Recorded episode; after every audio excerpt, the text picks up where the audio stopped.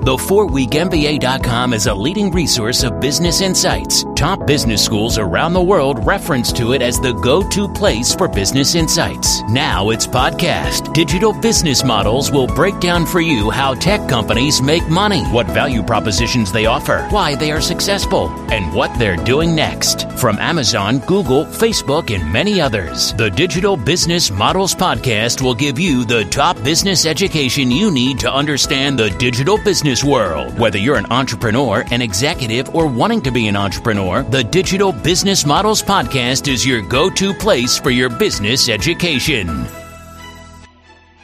Today I have with me uh, Thales Teixeira, uh, professor at Harvard Business School and author of uh, Unlocking the Customer Value Chain, which is an incredible book and an incredible reading, especially if you're trying to understand how the uh, today's uh, business world uh, works. Thank you for joining me for this conversation, Thales. Thank you, Gennaro. It's a pleasure to be here with you. My pleasure. And uh, let's get started by uh, really what brought you uh, to study business model disruption, innovation. How did you How did you get here? I mean, what got you passionate about this this topic? So I joined the Harvard Business School in 2009 and um, I was doing research that followed from my PhD in the area that eventually I called the economics of attention. And at that time, my goal was to really understand what was happening in the market for attention. If you think of it very simply, the market for attention is composed of the suppliers of attention, which are people, individuals, and the demanders or the buyers of attention, which are companies. They buy attention from media companies to uh, to use for advertising and brand building purposes, and that was my uh, mainstream of research. But about that time, many companies that I worked with started asking me about how to deal with digital disruptors. And so I visited many so called disruptors of the time. I visited 2010 uh, Facebook, and I asked the executives there, how are you planning to disrupt the, the media space? And they would, you know, in a room, the executives would say, Professor Teixeira, this is what we're doing. And they started explaining me the process, and I just listened and, and, and recorded. Uh, and then I visited other startups at the time or, or disruptors uh, that grew tremendously fast, just like Uber, Airbnb. I visited Netflix. Every time I would ask them the same questions How are you planning to disrupt the hotel industry or the transportation industry or the media industry, the TV industry? And every time I heard something like, Professor, we're doing it very differently from the others. This is what we're doing. But the more I, I heard that they were doing things differently, the more I realized it was a common pattern. They were doing all virtually the same things, the same strategy. The only difference is that they applied it in their industries in a very different manner. So that's how I got to really think about there is a, a pattern, a recipe, a common approach to digital disruption that works across every industry, every country that I've observed. Interesting. So before we get to that pattern, which is of course the, the main theme of, of the book, um, what, what's your uh, like uh, for you the, the most effective definition of a business model? So, so business models have to achieve two purposes. Any business model, if you think of it, has to basically create value for a customer. So you need to identify a customer who is the value being created for. And the other point, it has to capture some of this value for itself, or uh, if it doesn't make money, uh, it doesn't really survive. And so capturing a portion of this value in the form of revenues and profits and figuring out who this value is captured from is very important. And not necessarily you have to create value and capture from the same type of entity or individual. For example, supermarkets today, they create value for shoppers. If you go to the supermarket, you're basically buying products for yourself and your family and they create value for us individuals by providing all of these products at reasonably good prices. But p- few people understand that many supermarkets today make more of their money from the suppliers and the manufacturers of these products by charging them um, what we call slotting fees, which is rents for putting products on the shelf. That corresponds in the US, for example, much more money than actually margins on selling the products that are in the store. So they create value for the shopper and they capture value from manufacturers and, and other retailers. And but you know, back to your point, this is the purpose of a business model. Create value for somebody, capture value from somebody, might be the same or might be another one. That's definitely a, a great definition, and I like the fact that uh, you highlight that when you want to start uh, with a business model, you need to look, uh, uh, you need to be focused on the customer, and there is a, there is a, a way for you to actually understand uh, how to build a business around the customer, which is based on the on the customer value chain. Uh, how does that work? I mean, uh, what's really a customer uh, value chain? So, so uh, the customer value chain is is a conceptual idea that explains in a framework all of these steps or activities that customers have to go through in order to acquire products and services. So, for example, if you want to buy a, a television today, your value chain goes something along the lines that you recognize that you need a new TV. That's the first part. Then you think of places to go to look for options. That's a second activity. Uh, in the U.S., you would probably go to a, a the major retailer. It's called Best Buy. So you go to Best Buy, another part, and then you look at all of the available options and you screen the options for a few TVs. Let's say I want a 15 inch TV under a thousand dollars and then you figure out which one you, you get somebody to help you and then you figure out which one you like. Maybe you like the samsung 50 inch and then you get it you ask for it you pay for it you take it home you install it and then you use it and then finally a few years later you dispose of it. Either resell it or throw it away. So all of these activities are part of the customer value chain and we could do this mapping of value chains for any customer. It doesn't need to be an individual, it can be a business. Businesses have value chains when they're acquiring products and services. The government has it. For whatever product you can think of or service, we go through a series of key activities in order to acquire those goods. And so this is really uh, sort of mapping the journey that, you know, customer business or whoever you plan to build value for uh, is, uh, is actually taking along the way. And um, you were saying before that uh, you know you, you managed to speak with uh, companies that were uh, disrupting the business world, and they were saying uh, something along the lines, you know, we're doing something different, but then you spotted a pattern which it's I think it's um, it's very effective because it really helps to analyze what's happening today in a very simple but effective way, which is decoupling. So with decoupling, you actually understood that there is this process, this trend which is happening right now in the business world. Uh, what's that? I mean, how does uh, decoupling work?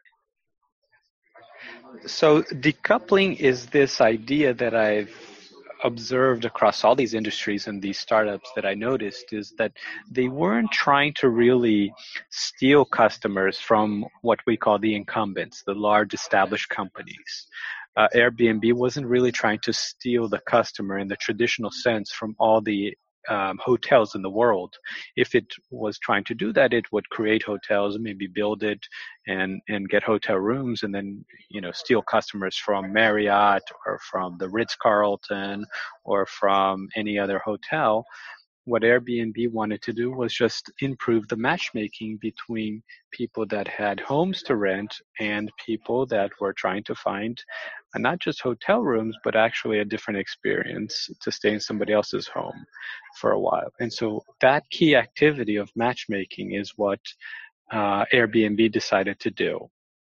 Uh, if you take, uh, for example, in the beauty industry, um, the big beauty retailer around the world is called Sephora. So most women and men also go to Sephora to buy cosmetics and beauty products. And uh, a few years ago came one of the one of the startups called Birchbox and said, "We're actually going to help women um, sample beauty products much more conveniently." So they created this business model of subscription boxes. Basically, you pay $10 a month and you get four or five samples of beauty products in the convenience of your own home. So you don't need to go to the Sephora store to sample beauty products and figure out which ones work for you, which are the new products out in the market. You just receive samples at home, so it's much more convenient. In that regards, in the same manner, Birchbox decoupled the customer value chain by saying, look, we know it's important to start the process of buying beauty products by sampling beauty products. So instead of you going to Sephora, just subscribe with us and we'll send the samples to your home. And then afterwards, when you realize which products you really like to buy, the full size item, you can even go to Sephora and buy it or go Amazon or go anywhere else. But in that regards, Birchbox decoupled the customer value chain because it took away not all of the activities that were being provided by Sephora, but just one key activity, which is the sampling of beauty products. And that is decoupling. When you go across all these markets, you see that disruptive startups are choosing one activity to do for the customer much better instead of trying to substitute all the activities that are doing by being done by the established company for themselves. They really specialize in a key activity in the customer value chain that customers are not fully satisfied with. And another key aspect that uh, probably you identified through, through your research is that, um, at least my understanding from the book, then of course you can uh, correct, correct me if I'm mistaken, but it's um, in many cases those those companies is not just uh, they are uh, innovating through technology. Actually is the opposite. They are uh, uh they are innovating through through a business model. Uh, so it's more like really a process of um, as you said understanding what um, um, link in the value chain they, they could break so that they can deliver a different business model. Is that is that right? Is that, is that the right interpretation? So absolutely. And let's just start with this this realization that we are infatuated with technologies, right? There's lots of companies out there, the bigger, more established companies that have used technology to succeed and gain a reign in the market. So we can look at Apple, we can look at Google. These companies created new technologies and that drove their success. But the vast majority of startups and tech companies out there that are considered tech companies, when you look at what started their process of disrupting other markets, which means stealing huge market shares in short period of time, it was not due predominantly to a major technology. So let's take Uber, for example. Uber launched in 2008. And when it launched, you would download an app and basically if you wanted a car to come to you to pick you up to take you to the airport you would text or call them. And on the other side of the line, somebody received this text message or a phone call and would try to call up other car companies that had what we call black cars, essentially kind of, you know, high end limousines or, or, or high end cars. They would call them up essentially just like a taxi dispatch service operates, would start calling and saying, Oh, can you go pick up this person? And then they would uh, uh, respond with a text message or email saying there's a car on their way. And probably the only innovation at that time was something quite simple, which is for the first time you saw in a map a little car coming to pick you up. So you, need, you knew that was happening. But it was not automatic as it is today. You press a button and there's nobody else actually trying to route cars to you. It's done automatically through an algorithm, right? But at the time, this was not the case. And it grew. It grew because it was convenient for customers and people had the assurance that the car was company. But they had no new innovative technology that no, uh, nobody else had, right? It, it was fun, fun, fundamentally a service for the customer that was a better experience, and a new business model. You didn't have to pay when the car uh, left you. You didn't have to, uh, you know, essentially get a taxi and go through all the hurdles and hassles of of of uh, hailing a cab. Yep. So it's it's really not uh, about uh, technology, but it's about business model innovation. That's uh, that's a great point, which I, I want to stress and highlight because it's uh, it gets very confusing right now when you look at the companies that uh, we call uh, disruptive company uh, companies we always think uh, of them as uh, you know companies that innovated with with their technology when instead you pointed out is about business modeling and in your research you also um, actually pointed out that uh, there, there, were like three phases that we went through, especially with the advent of, of the web. Uh, and now we are living, of course, in, the, in this in this phase, which is more which is more about decoupling. But what were those uh, two previous phases that actually uh, when we went through and uh, were also important in transforming the, the business world as as we knew it? So when I started to try to understand digital disruption, basically what my initial hypothesis, what I thought and everybody else probably thought at the time is that disruption comes kind of consistently and frequently throughout time. You know, every week, every month, there's a new startup, there's new technologies, new business models, new ideas, and every month some market is kind of going into a disruptive phase, right? But what I realize is that's not the case. The disruption forces comes in big discrete chunks of time. It's not continuous, but at one moment there's something that happens and many, many markets get disrupted or the process starts. And that's why I call the waves of disruption, right? There's a wave that comes and then it subsides and then there's another wave that comes. The first wave and by the way, these two previously waves, we all know very well what happened, and so we can look at these waves. So the first wave started around 1994, 1995, when the internet becomes popular, and essentially the first wave is what today we call unbundling. Basically, before, as a consumer, I would have to buy a newspaper that was a series of essentially products inside the newspaper, right? A newspaper has articles, restaurant reviews, classified ads, uh, um, comic strips, all sorts of things. And there's no way for me to just buy one or the other. I have to buy the whole bundle. The same thing if I was to buy a CD 20 years ago. I had to buy 15 tracks of songs. I couldn't buy one at a time, rarely. Um, the same thing with textbooks and many other types of media. And what came with the beginning of the internet and popularization of the internet was uh, companies started to unbundle that. So Google would provide me one article at a time to read.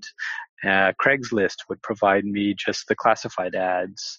Uh, Yelp would provide me just restaurant reviews. That was uh, the first wave of unbundling. And from 1994 to about 1999, uh, 2000, there was a big wave. All of these startups came to disrupt and unbundle, breaking the product into pieces and selling or giving it for free to customers. This wave subsided, and then in about the year 1999 to 2000, a second wave came, and the second wave was very different in the sense that companies that offered products through intermediaries to the consumer. So think of travel services.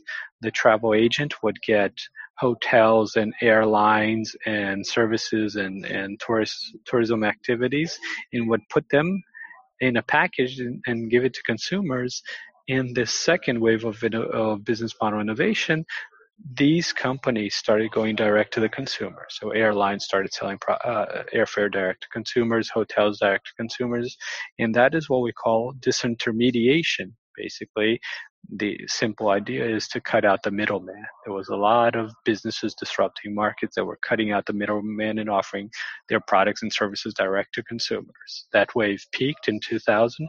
In about 2005, most of it was done.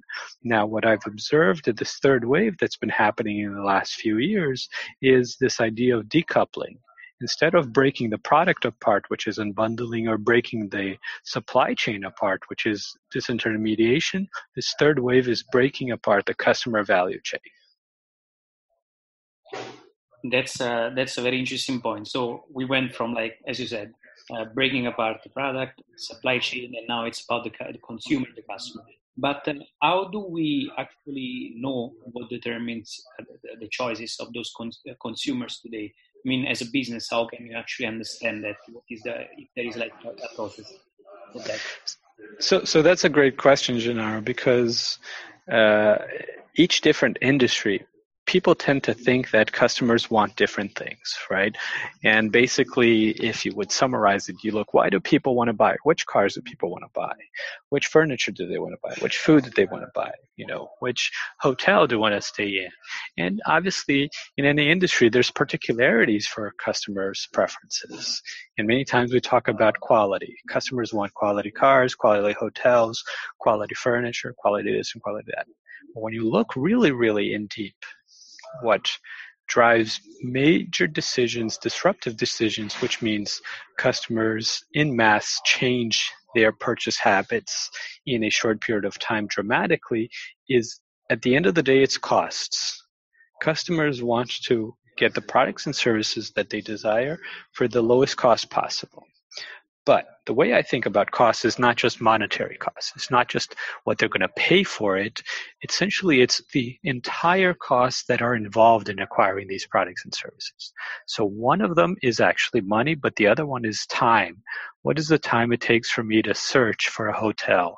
What is the time it takes for me to receive my package through the mail if I buy on e-commerce?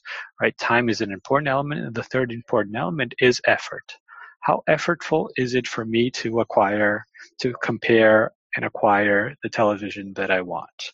How effortful is it for me to get a car to my door that will take me to the airport? So when I think about customers in different markets, I always tell my students that you should think about those customers as having three pockets with currency. They have monetary currency, money, they have time currency, and they have effort currency. And their decisions are going to change based on who can reduce those three costs the most. If you can reduce those costs, that's when we observe the major disruptive changes. So Airbnb reduced this, these three costs, Uber reduces cost, Amazon dramatically tries every day in every market it is to reduce these costs. Interesting. And those so the, the most interesting part to me is that you can use the same framework to understand any industry. And of course, you also identified sort of a fourth dimension, which is less important. And that's I wanted to ask you. Uh, how important is branding? Because in marketing, of course, we highlight, we emphasize branding. Branding is everything, but uh, how important is branding also in the past?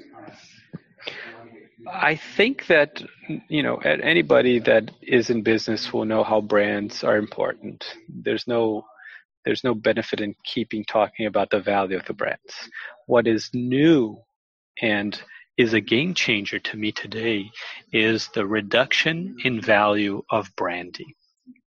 Consumers before would be loyal to brands people that liked Nestle chocolate would always buy Nestle chocolate. People who liked BMW would keep buying BMW. And you could see that the loyalty to brands of manufacturers and service providers was very high.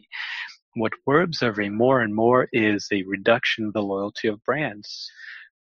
People are looking at available new options that have a new brand that they don't know of. They're not really aware of it, or they don't have the experience of it, but they're willing to risk to try out new brands. Right? Think of in the beginning, why did people even try Uber? There's absolutely no reason for you to try Uber. There's a risk. You don't know what's going to happen. You don't know the business model. You don't know all these things.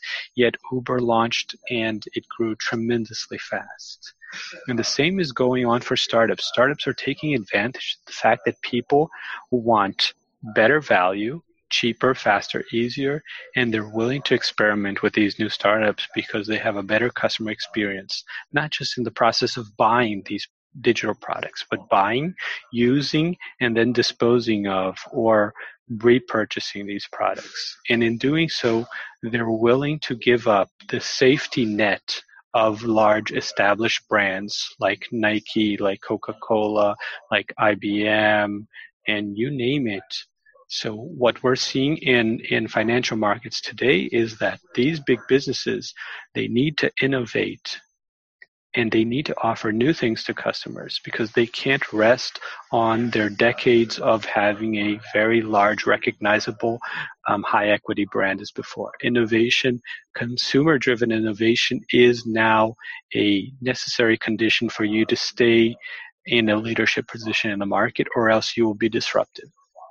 That's a great point. And you also, I think, highlighted the one case which is uh, pretty interesting, the uh, Dollar Shave uh, which, you know, after years of uh, dominating the market with, with a business model which is called the, the, the Razor Blade, actually uh, managed to disrupt it in a very uh, short period of time, even though Gillette has uh, had such, such a strong brand.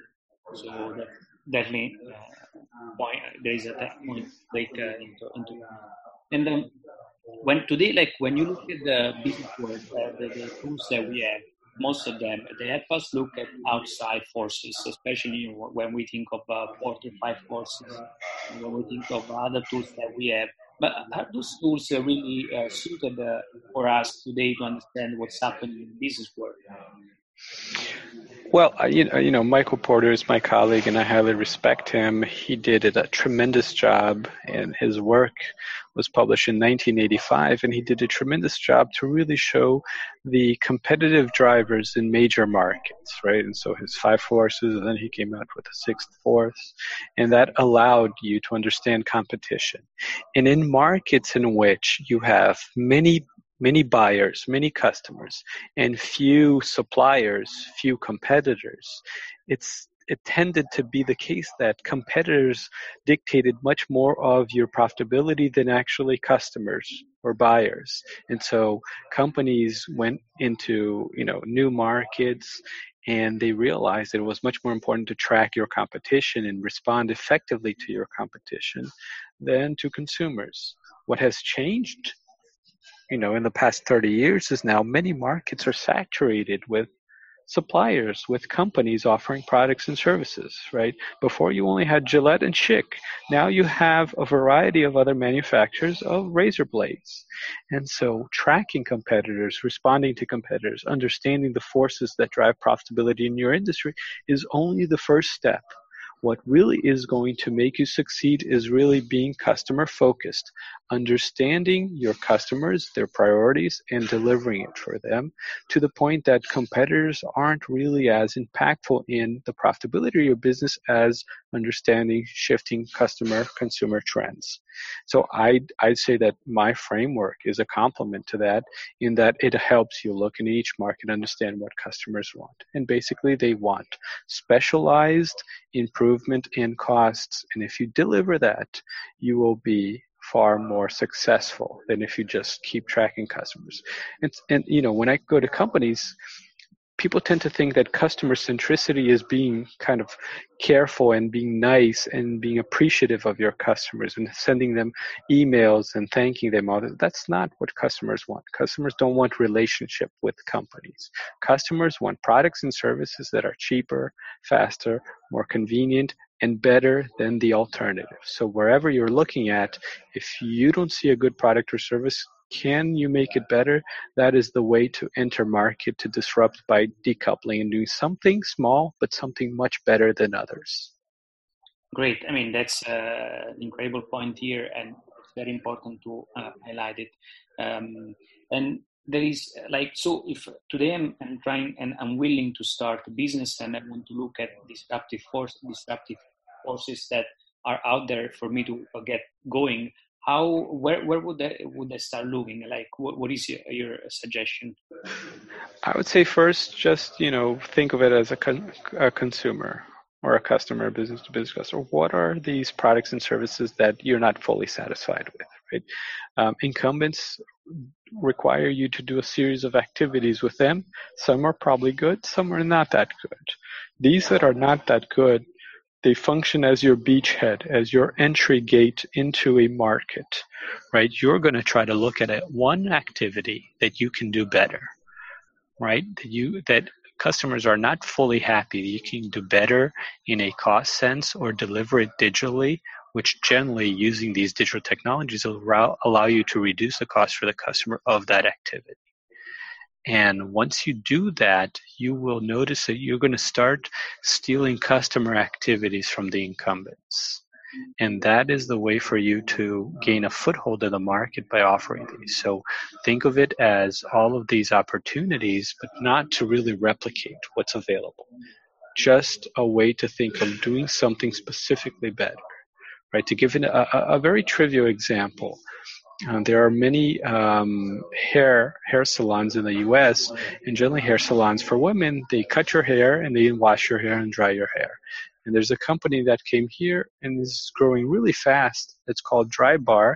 That said, you know what? They cut your hair well, but they don't really dry your hair very well. And so, for women who want to have their hair dried better, they can just go to Drybar and it's like a little store and now they have hundreds and hundreds of stores all across the US that are just doing one thing better drying women's hair faster, more convenient to book a time, and and and cheaper on kind of on the on the margin, and basically with not much use of technologies, right? If you start with a technology first, you're going to try to find a place to use a technology that's very complicated. to Start with the customer pain point in an activity.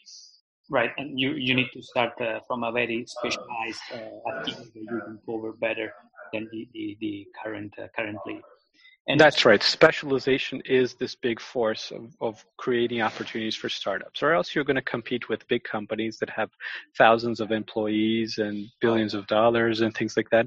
There's no way to win unless you specialize and see their weak points. And so when I look at the customer value chain, I have a recipe for disruption in my book. That's a five step process. And the first step is map out the customer value chain. The second step is figure out those activities that create value, those activities that capture value, those activities that erode value. Choose one of them, and your goal is to basically decouple by breaking the links from those activities so you can steal it from incumbents. The way you do that is by reducing the monetary, the time, and the effort costs. And once you do that, you will understand that those large companies that are going to lose activities are going to respond. But there's a few chapters in my book that shows what are the typical responses so you can evaluate and preempt before they respond. You can preempt them, and then that creates your sustainable business model. Great framework. Just to finish uh, up, and uh, was uh, an amazing session. Uh, what's next? I mean, now we're living in this decoupling era, but uh, did you spot a trend uh, that is shaping right now that may be shaping the future? Well, you know, personally, I think that decoupling and the analog, after you decouple, how you grow, you grow by adjacent, stealing even more of these adjacent activities.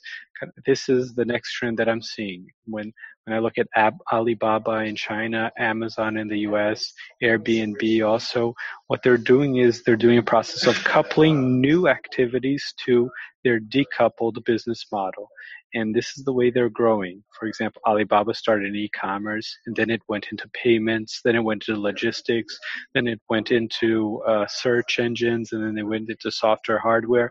This is a process known by coupling, and uh, chapter eight of my book explains how to go about this. So this next wave is actually coupling, and we're going to see more and more businesses go that started in one industry digital industry and then they moved very to very very disparate and different industries and they do so by kind of coupling these activities in a very smart way that benefits the customer. Already so from decoupling to coupling. Thank You've been listening to the Digital Business Models Podcast, created by fourweekmba.com, the leading source of business insights for those wanting to become digital entrepreneurs. Go to fourweekmba.com for more top tier business education.